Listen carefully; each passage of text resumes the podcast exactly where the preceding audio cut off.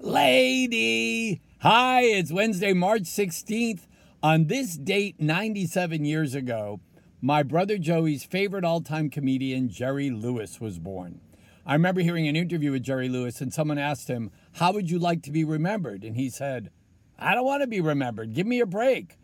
What I want is to hear what's great about me now. Let me hear it. In the box, you don't hear those eulogies. Don't wait until it's too late before you tell the people you love what is so excellent about them. Go out and gather beauty today and report it now.